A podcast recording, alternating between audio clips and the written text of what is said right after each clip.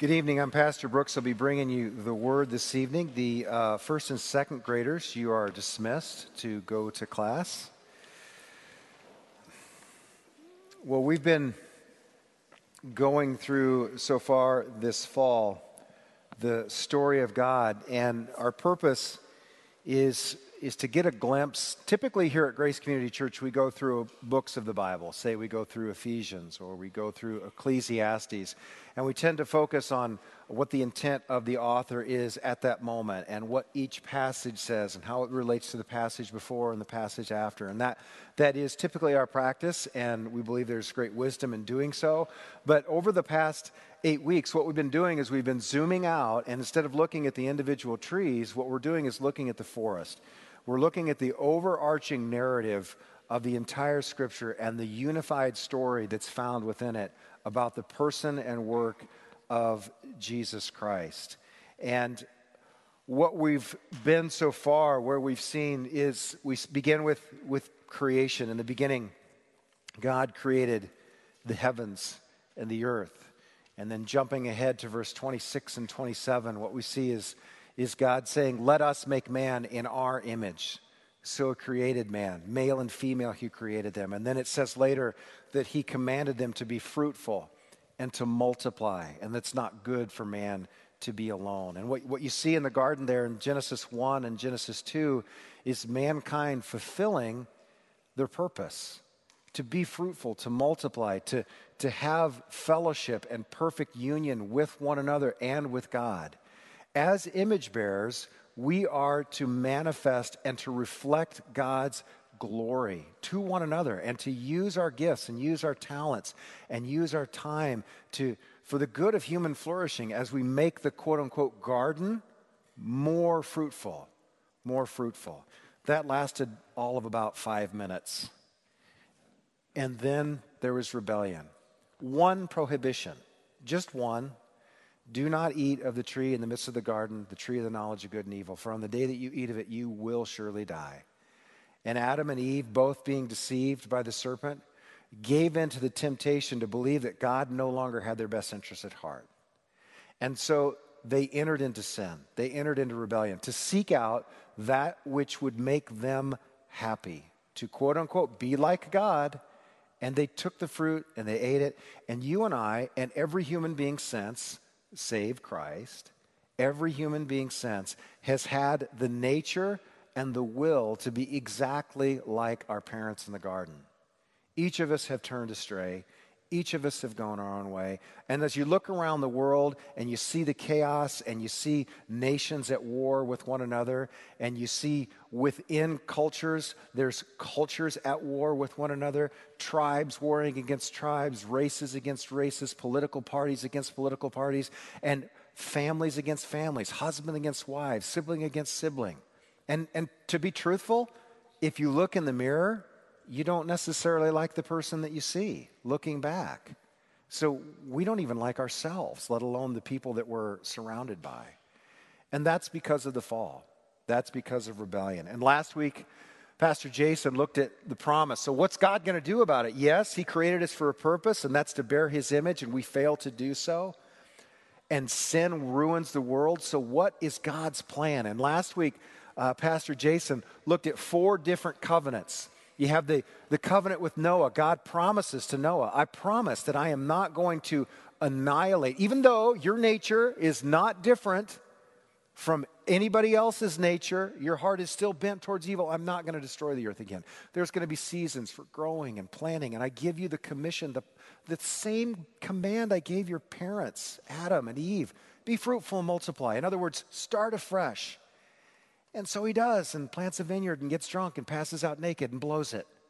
Doesn't take long. And then years later, you have the, the Abrahamic covenant. God makes a, a promise and a covenant with Abraham and says, Go to the nation, go to the land that I will show you, and I will bless all nations through your offspring. And Abraham's part is to simply trust the Lord. And he does partially, he goes. He goes and then he blows it. He blows it and sexually abuses his wife's servant. And there's a child born, which is not the child of promise. and there's strife and there's conflict.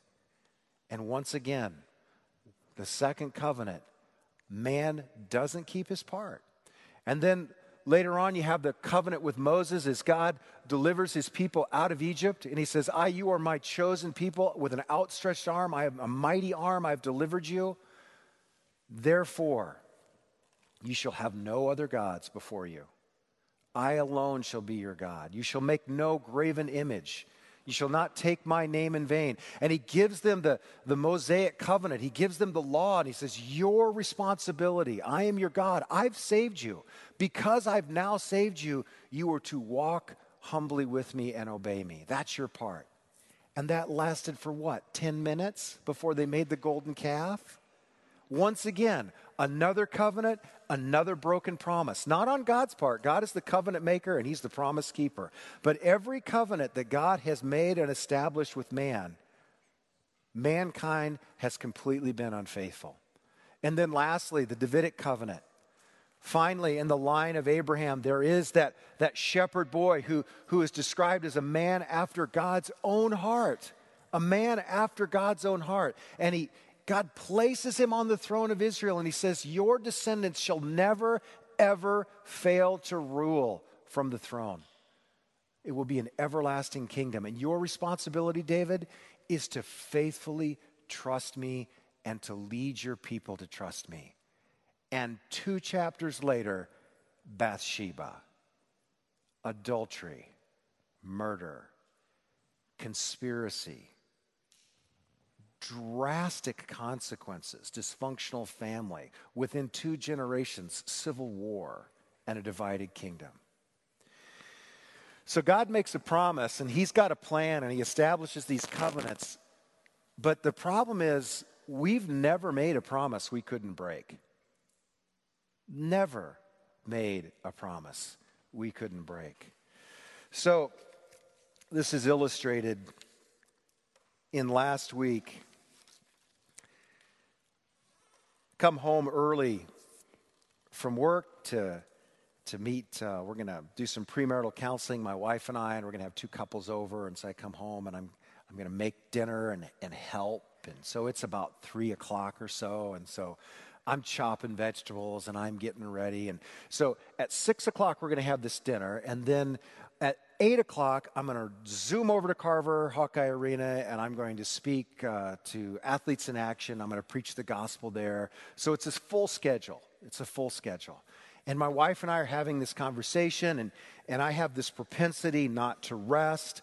I have this propensity to, to push a little bit too hard, and I don't know when to say no. And so, my wife, we're having a good conversation about boundaries about boundaries and how there's a danger, there's a danger that I might be creeping into overwork and allowing ministry to occupy too much of my time. I'm like, oh, yeah, yeah, that's a real danger. And, and I'm very aware of it, very aware of it. And so then my wife goes off to a doctor's appointment. She comes back. It's probably 5:20 now, and I'm getting things ready, and and uh, and my phone rings, and oh, it's Dave Kirk. Dave Kirk's a pastor of family ministries at Grace, and I swipe it and I'm like, hello. Yeah, this is Brooks. Yes, I'd be happy to be the Savior of the world. What do you need? Sure. All the problems? Sure. I can fix all those. Yeah, here's what we'll do. We'll do this, this, this, and this. By the way, that's not literally what I said, but this is, this is why I take the call when I shouldn't take the call, is because it's an idolatrous relationship that I have with ministry at times. So I'm having this conversation, and my wife, she's looking at me, and her eyes begin to glow an ember red. And then they become white hot, and lasers start shooting out of her eyes. And I'm like, hey, Dave, I got to go by. And so I get off the phone real quick, and she's absolutely livid. Livid. Now I'm going to ask you, we're going to, this is a test. This is, and I want honesty. So don't snow me here. I want honesty, and I'm speaking just to the men. How many of you think my wife is overreacting? Be honest. Anybody think she's overreacting? You're millennials. By the way, you answered correctly. Grant, did you have your hand up, kind of? Okay, iffy. Yeah. Okay, we have one. In North Liberty, 30 morons raise their hand. None of them millennials. Okay, 30 morons, aptly labeled. I called them morons in the service, by the way. How many of you morons think? And they all went. Okay, let, let me tell you why my wife was completely justified in her righteous indignation. You see, a year and a half ago, closer to two years, I began to start having um, I don't want to call them panic attacks, but heart palpitations. I could feel my pulse in my teeth. And if you're in, in the medical industry, you're not supposed to be able to take your pulse by touching your molars. That's just not a thing. But I, I'd be lying awake at night, feeling my heartbeat in my mouth. That's not right and I'm, I'm thinking about all of these things and all these people's problems and, and the counseling sessions that are unresolved. And, and I'm just thinking about ministry all the time. And I went to the doctor because my heart just kind of was just beating. I, I, I could feel it in my chest. I'm like, this isn't right. So I go to the doctor and they said, there's nothing physically wrong with you. You're just stressed. So I, I, I started to get, okay, I'm, I'm starting to make a connection. I don't rest well. I don't rest well. So I downloaded about four sermons by Tim Keller on the Sabbath and rest, and I, I made this glorious covenant. Here it is. This is the original covenant, not with God and Israel on Sinai, but this is my covenant to rest. I typed it up. And I'm just going to read it for you. This is a quote from Luke 10, 38 through 42. Now, as they went on their way, Jesus entered a village and when a woman named Martha welcomed him to her home, and she, she had a sister named Mary who sat at the Lord's feet and listened to his teaching. But Martha was distracted with much serving, and she went up to him and said, Lord, do you not care that my sister has left me to serve alone? Tell her then to help me. But the Lord answered, Martha, Martha, you're anxious and troubled about many things. But there's only one thing necessary, and Mary has chosen the good portion, which will not be taken away from her. So that's Luke. And, and then I have my own commentary. Here's a paragraph that I wrote Services in the church is both good and right. But there are times when one must choose to step away from serving the church in order to be with family and to friends and to sit at the feet of Jesus. In order to ensure that I do not bring work home and therefore harm myself and my family, I pledge to the following five commitments. You ready for this joke?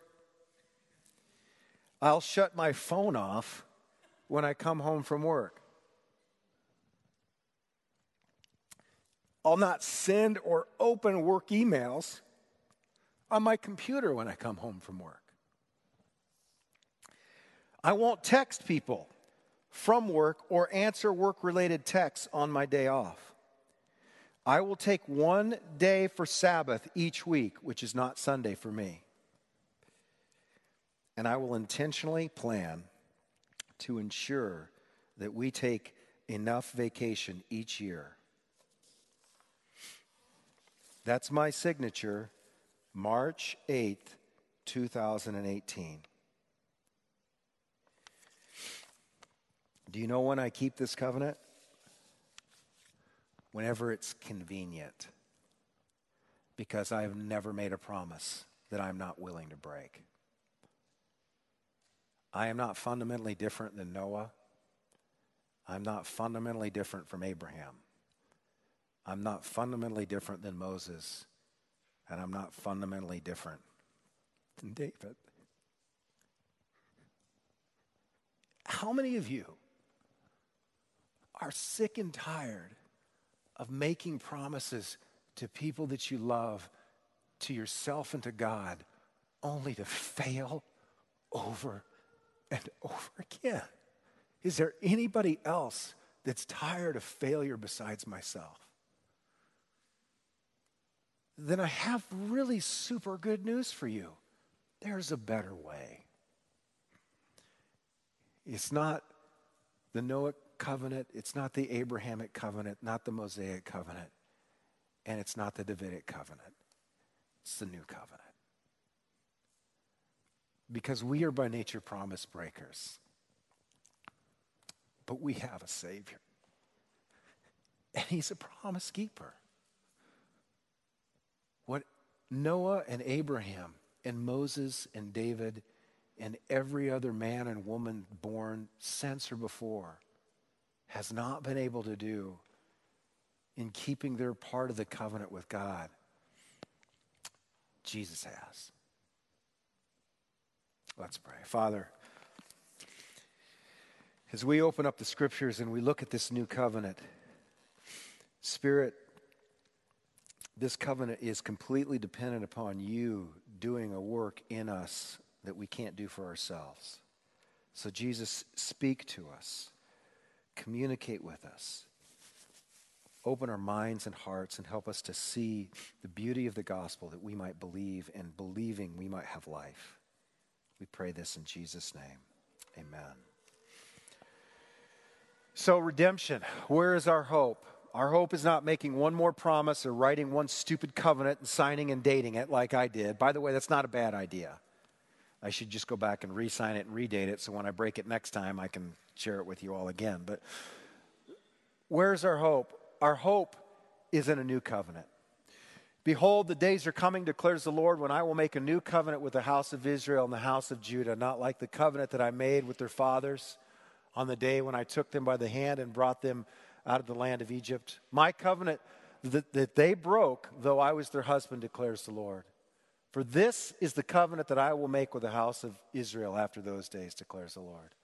I will put my law within them, and I will write it on their hearts, and I will be their God, and they shall be my people. And no longer shall each one teach his neighbor and each his brother, saying, Know the Lord, for they shall know me, all of them from the least of them to the greatest, declares the Lord, for I will forgive their iniquity and I will remember their sin no more. So, so Jeremiah is giving this, this prophetic covenant. Here's what God's going to do in the latter days. Someday, and he gives this prophecy, and then they go into captivity into Babylon. 70 years later, they return. There's a few more prophets that come up, and then in the story of God, we enter the part called intermission. How many of you have been to Hancher, where midway through the play or the musical, the, the lights come on and everyone goes and gets a Coke now? Okay, that's where we're at. That's where we're at. So after the exile, when the exiles return, there is 400 years of silence. No more covenants, just a just an eager awaiting for when is this going to happen? When is this new covenant going to be ratified? When is this Savior going to come? When is this, when is this person going to, to crush the head of the serpent? When is this all going to happen? And then the last of the Old Testament prophets, John the Baptist. I say the last of the Old Testament prophets. Technically, he's, he's introduced in the New Testament, but he's of the Old Testament genre. He is the last of the prophets before the Messiah. He's the forerunner. In Matthew chapter 3, verses 1 through 3, in those days John the Baptist came preaching in the wilderness of Judea, Judea, repent, for the kingdom of heaven is at hand. For this is he who was spoken of by the prophet Isaiah when he said, The voice of the crying in the wilderness, prepare the way for the Lord, make his paths straight. And then in John chapter 1, verse 29 and 30, the next day he saw Jesus coming towards him and said, Behold, the Lamb of God who takes away the sin of the world. This is he of whom I said, After me comes a man who ranks before me because he was before me. John the Baptist sees Jesus approaching and he turns all eyes and all gaze from himself, the baptizer, to the Lamb of God who will take away the sin of the world. Here's what John understood John understood that Jesus Christ is the seed of the woman who would have his heel bruised as he crushed the head of the serpent in Genesis chapter 3, verse 15. John the Baptist understood that Jesus Christ is the offspring of Abraham, through whom all nations on earth would be blessed. John the Baptist understood in seeing Jesus walk down the banks of the Jordan, that Jesus Christ is the better high priest who, unlike in the Mosaic covenant, the Levitical priesthood could never atone for sin.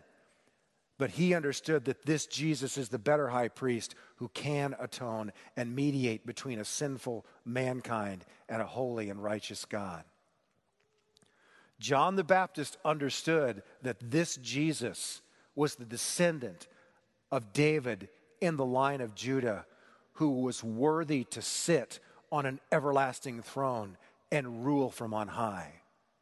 John the Baptist knew that Jesus Christ is the fulfillment of every covenant God ever made and would ratify a new and better covenant. And so he said, There he is. The wait's over. And the curtains open, and onto the stage walks God made flesh who dwells among us. Paul says in Philippians chapter 2, verse 5, although he, being in very nature God, did not count equality with God a thing to be grasped,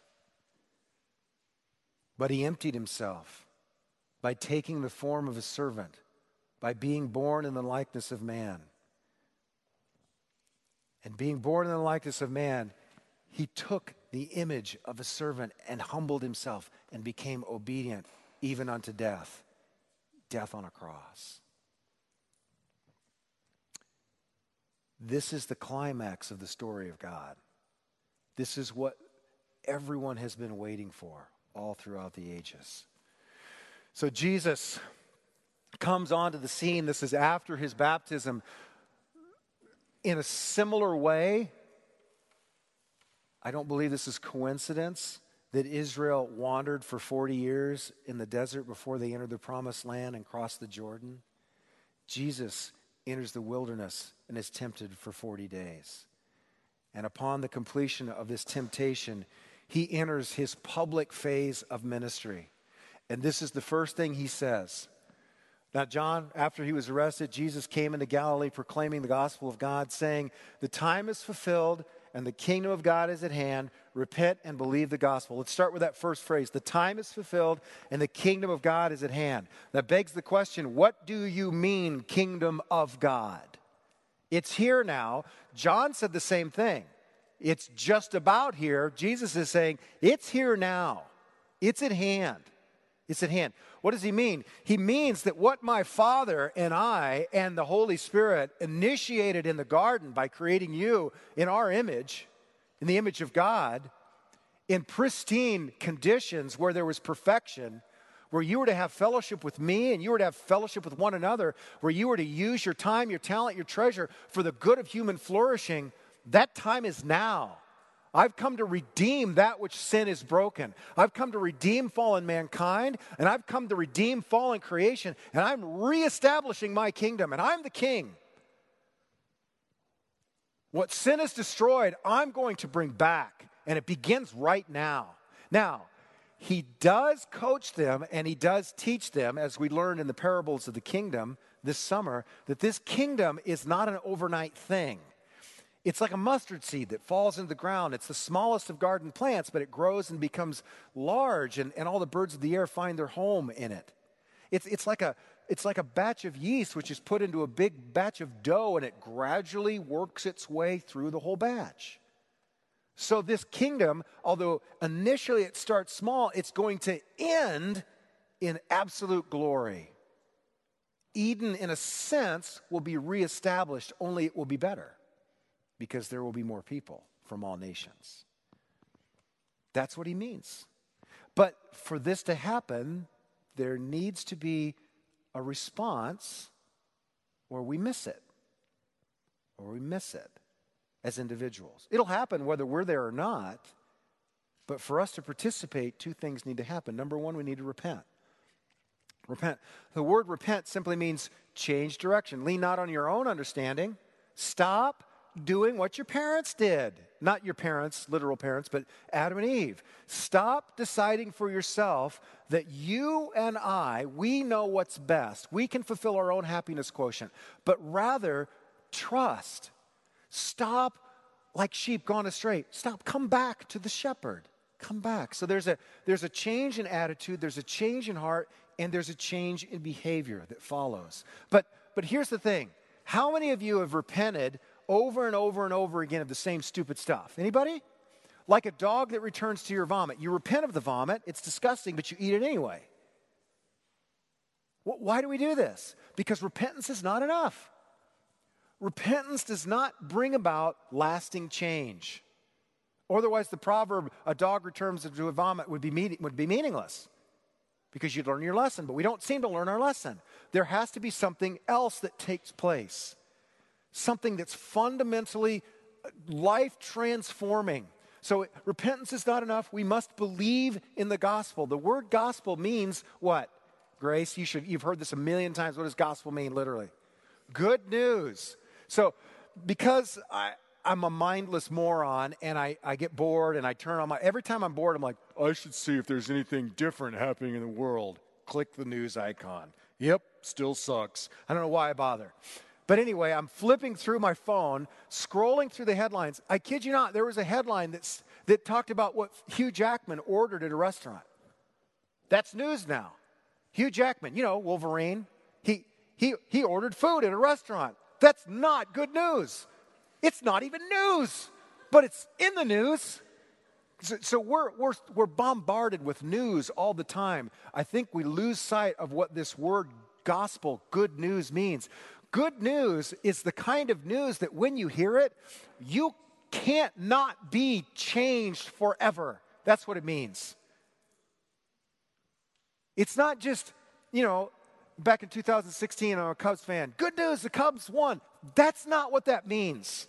That didn't change my life forever. Some of you are like, well, you're not a real true Cubs fan then. It didn't change my life. I was happy, but it didn't change my life. This is the kind of news which alters one's existence. This is the kind of news that those who were in Auschwitz or Dachau, when the Soviets or the Allied came and burst open the doors and said, You're free, that's what this is. This is the kind of news that takes one from slavery into, into freedom. This is the kind of news that takes one who is headed for death into life. This is the kind of news, that unlocks the heart of someone's heart so that they're utterly transformed and they can no longer be the same. This is the gospel. This is good news. And Jesus is here and he's saying, It's now. It's not in the future, it's now. Right now. Believe it believe it. So, this is redemption. He establishes a new covenant. So, let's walk through some things that he has to do and things that he does to make this a reality. Because remember, he has not done anything with sin yet. He's going to, but how does he do it? First of all, let's take a look at his intent. John chapter 6, verse 35 I'm the bread of life. Whoever comes to me shall not hunger, and whoever believes in me shall never thirst. But I said to you that you have seen me, and yet you don't believe. All that the Father has given me will come to me, and whoever comes to me, I will never cast out. Catch this in verse 38. For I have come down from heaven not to do my own will, but the will of him who sent me. And this is the will of him who sent me, that I should lose nothing of all that he has given me, but raise it up on the last day. I want you to just let, verse 38 just soak into your minds just for a minute. Jesus Christ always and only does the will of his Father in heaven. There is never a moment in the life of Jesus from the cradle to the cross where he did anything independent of his Father's will. Everything that he did, he did for his Father's glory.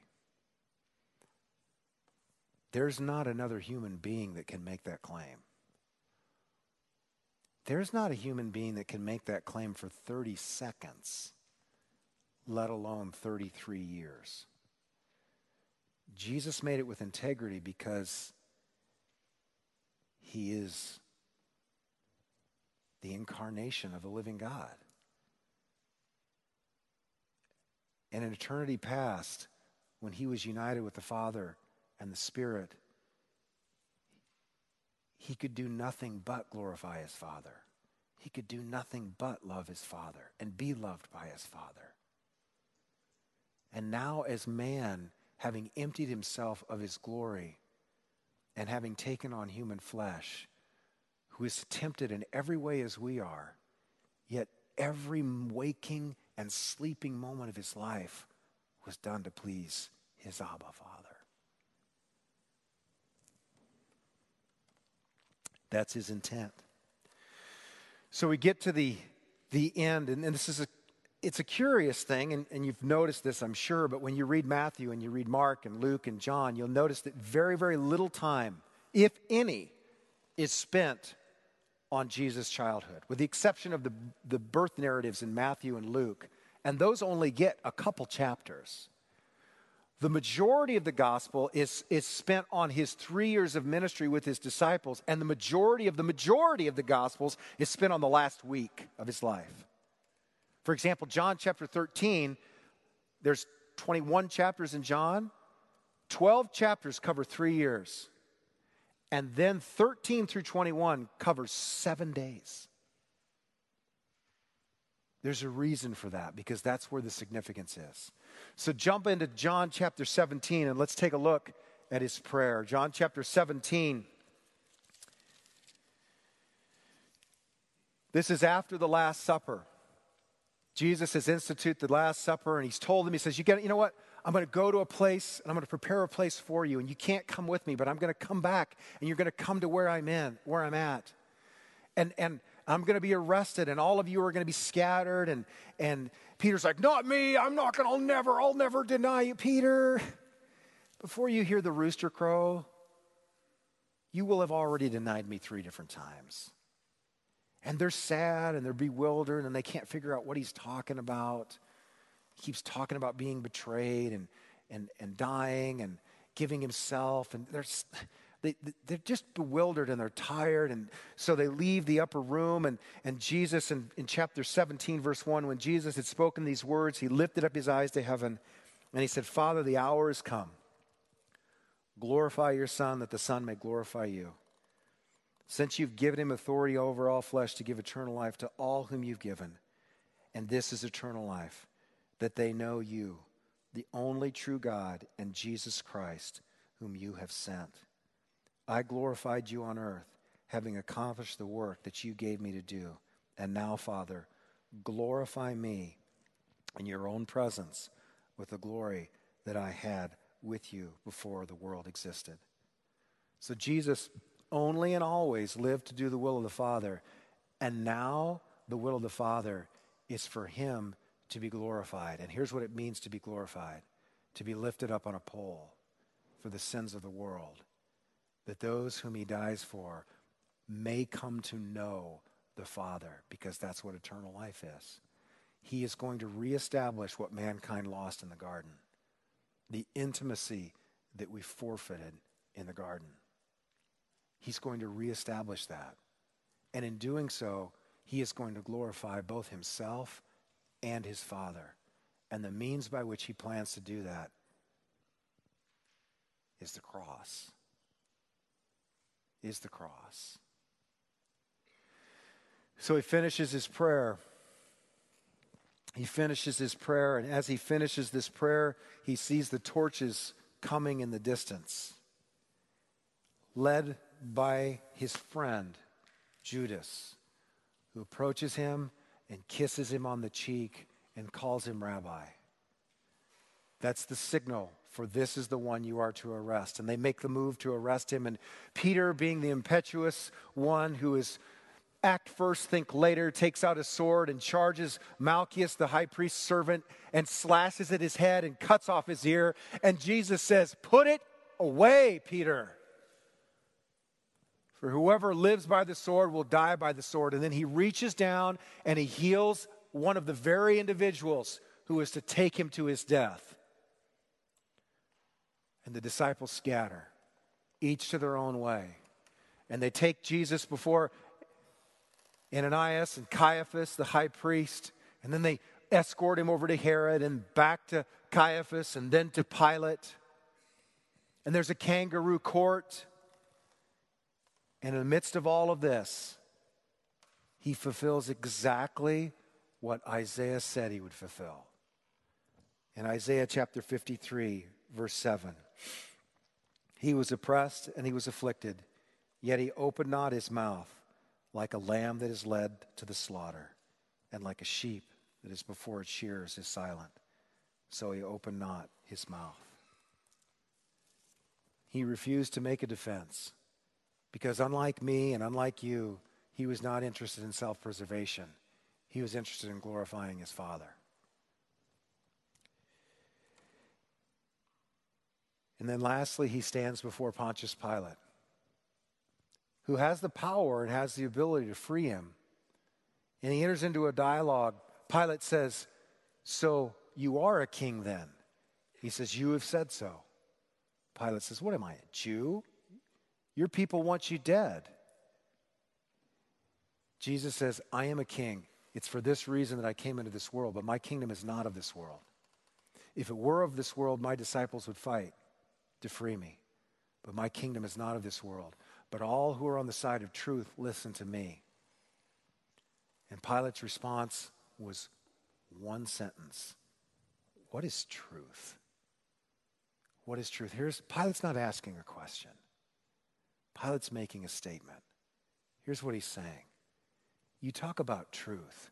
You're a Jewish rabbi with a robe. You don't have any money. You don't have an army. You have no power. And you're going on about truth and kingdoms and citizens. What matters in this life is power. And that's what I have. I have the authority and I have the power to release you or to put you to death. And he tries to free him. He goes before the Jewish people and he says, I find no cause to condemn this man as he is innocent. And the Jewish people cry out, Crucify him. If you do not crucify him, you are no friend to Caesar's. And he said, It is my custom to release to you one prisoner every year at this time. Shall I release Jesus, the carpenter's son, the king of the Jews? No, Barabbas, who is convicted of insurrection and murder. And so a murderer goes free, and an innocent man is condemned to die. And he goes before Herod and he goes before the soldiers, and the Roman soldiers beat him mercilessly. They whip him with a cat o' nine tails with bone and metals woven into the leather strips. He's flayed, he's open, he's bleeding, he's wounded. And they press a crown of thorns into his head to mock him as the king of the Jews. And they put a purple robe around him, and the soldiers bow at his feet Hail, King of the Jews! Hail, King of the Jews! And they make him carry his own cross through the streets, but weakened because of the loss of blood, he falls to the ground. And they bring in Simon of Cyrene to carry the cross the rest of the way until they get to Golgotha. And Jesus is laid upon a cross between two thieves, and his ankles and his hands are nailed to the cross, and they hoist the cross up as it falls into the hole that it was dug for. And the passersby mock him. He saved others, but he cannot save himself. Let's see if he can save himself. Let's see if he calls down angels from heaven. Let's see if he calls Elijah. And the thieves on either side of him mocked him as well.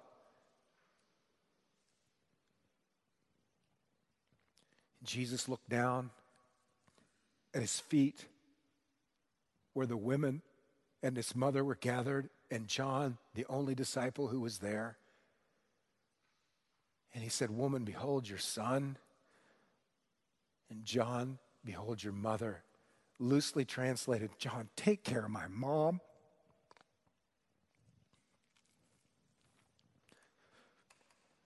And then he uttered these words from the cross My God, my God, why have you forsaken me?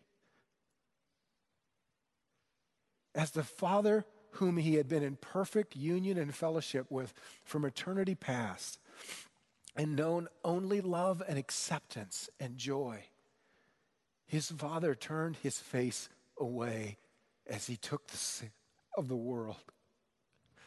Your sin and my sin upon himself. And he was rejected by the one who loved him most.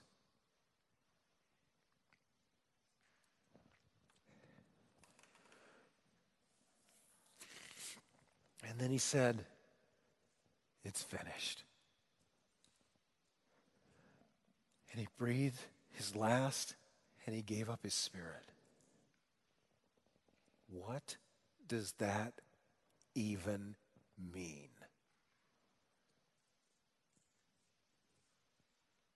What's finished?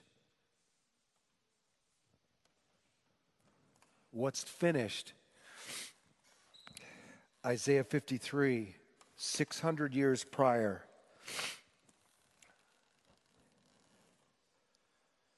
But he was pierced for our transgressions.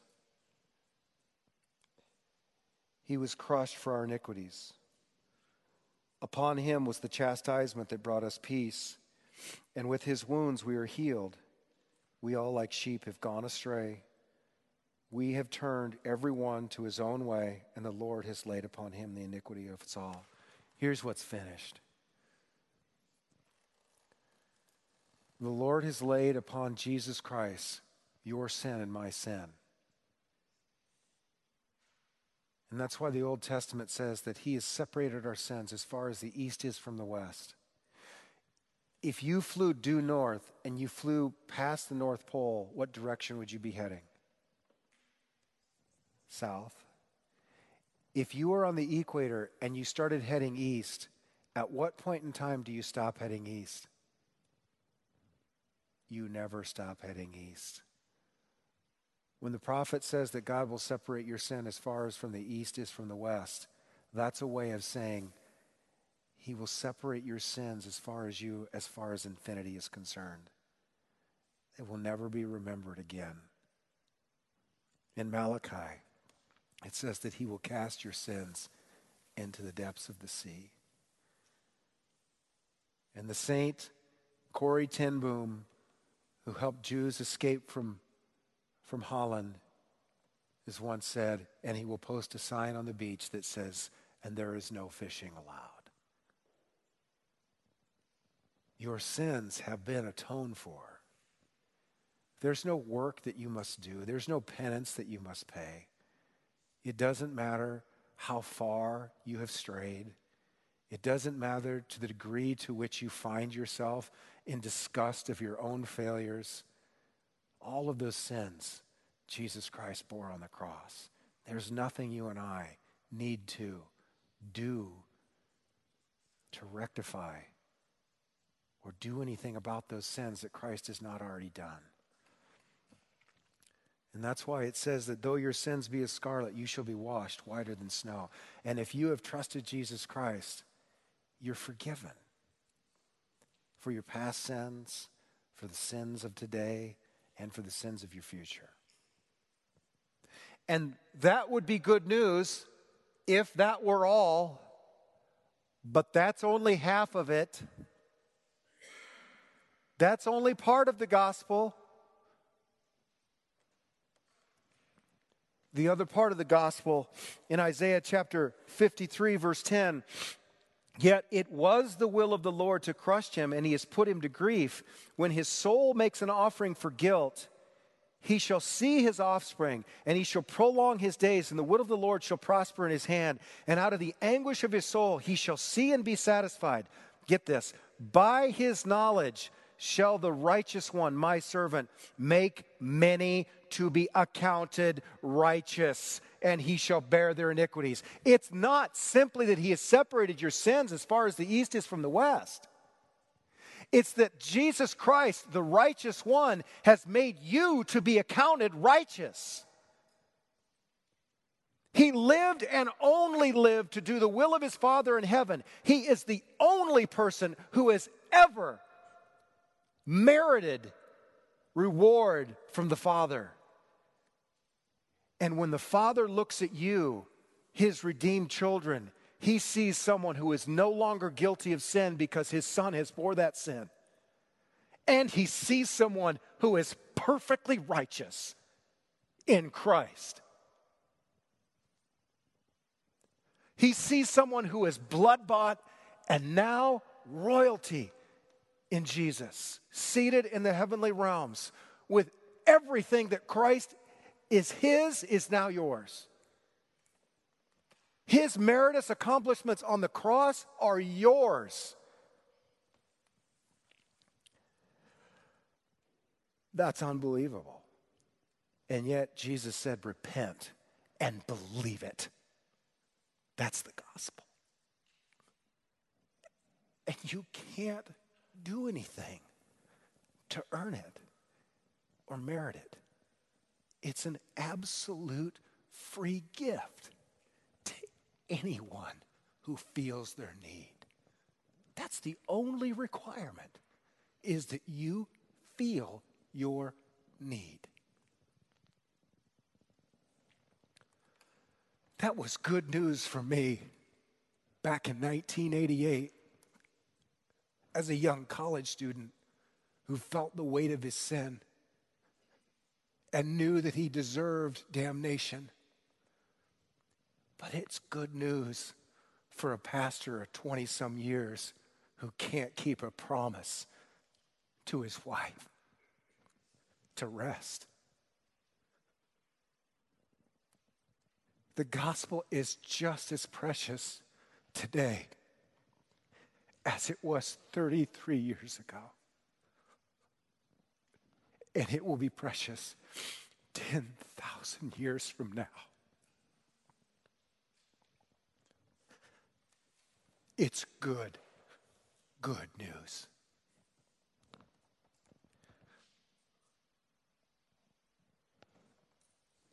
And on the third day, he rose again and he appeared to his disciples.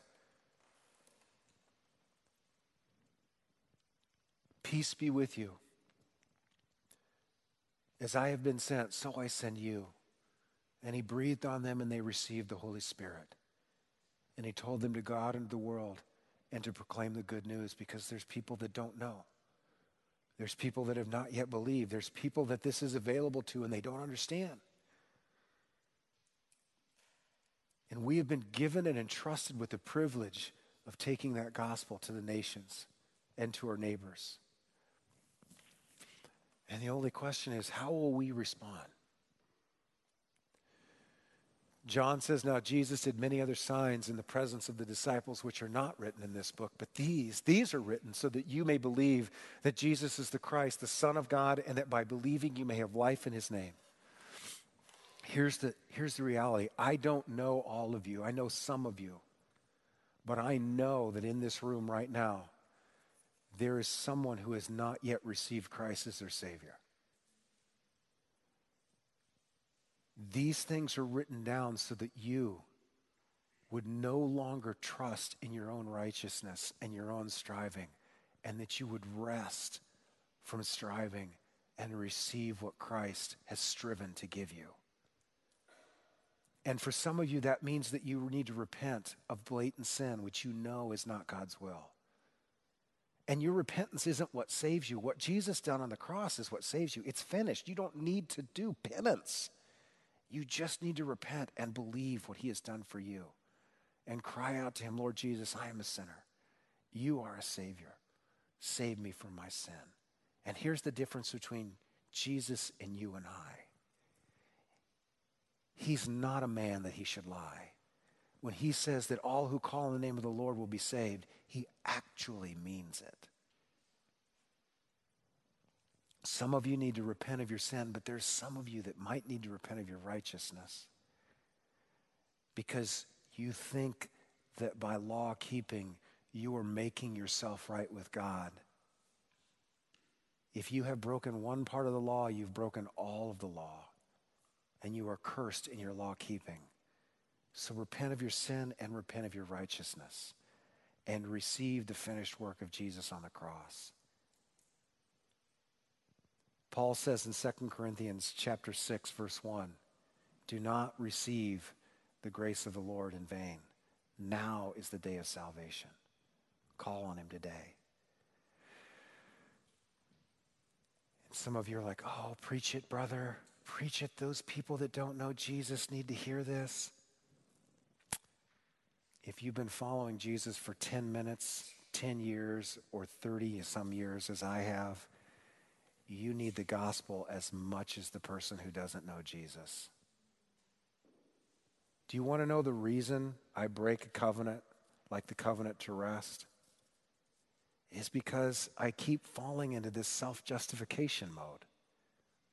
I keep falling into this, this, this, false belief that somehow I have to prove that I'm, I'm better than I actually am that, that somehow if I can just do enough, I'll feel better about myself. And then when I'm called on that, if I'm not believing the gospel, my natural tendency is to self justify, which leads to pride, which leads to self defense, which leads to strife, which leads to conflict, because then I can't take criticism.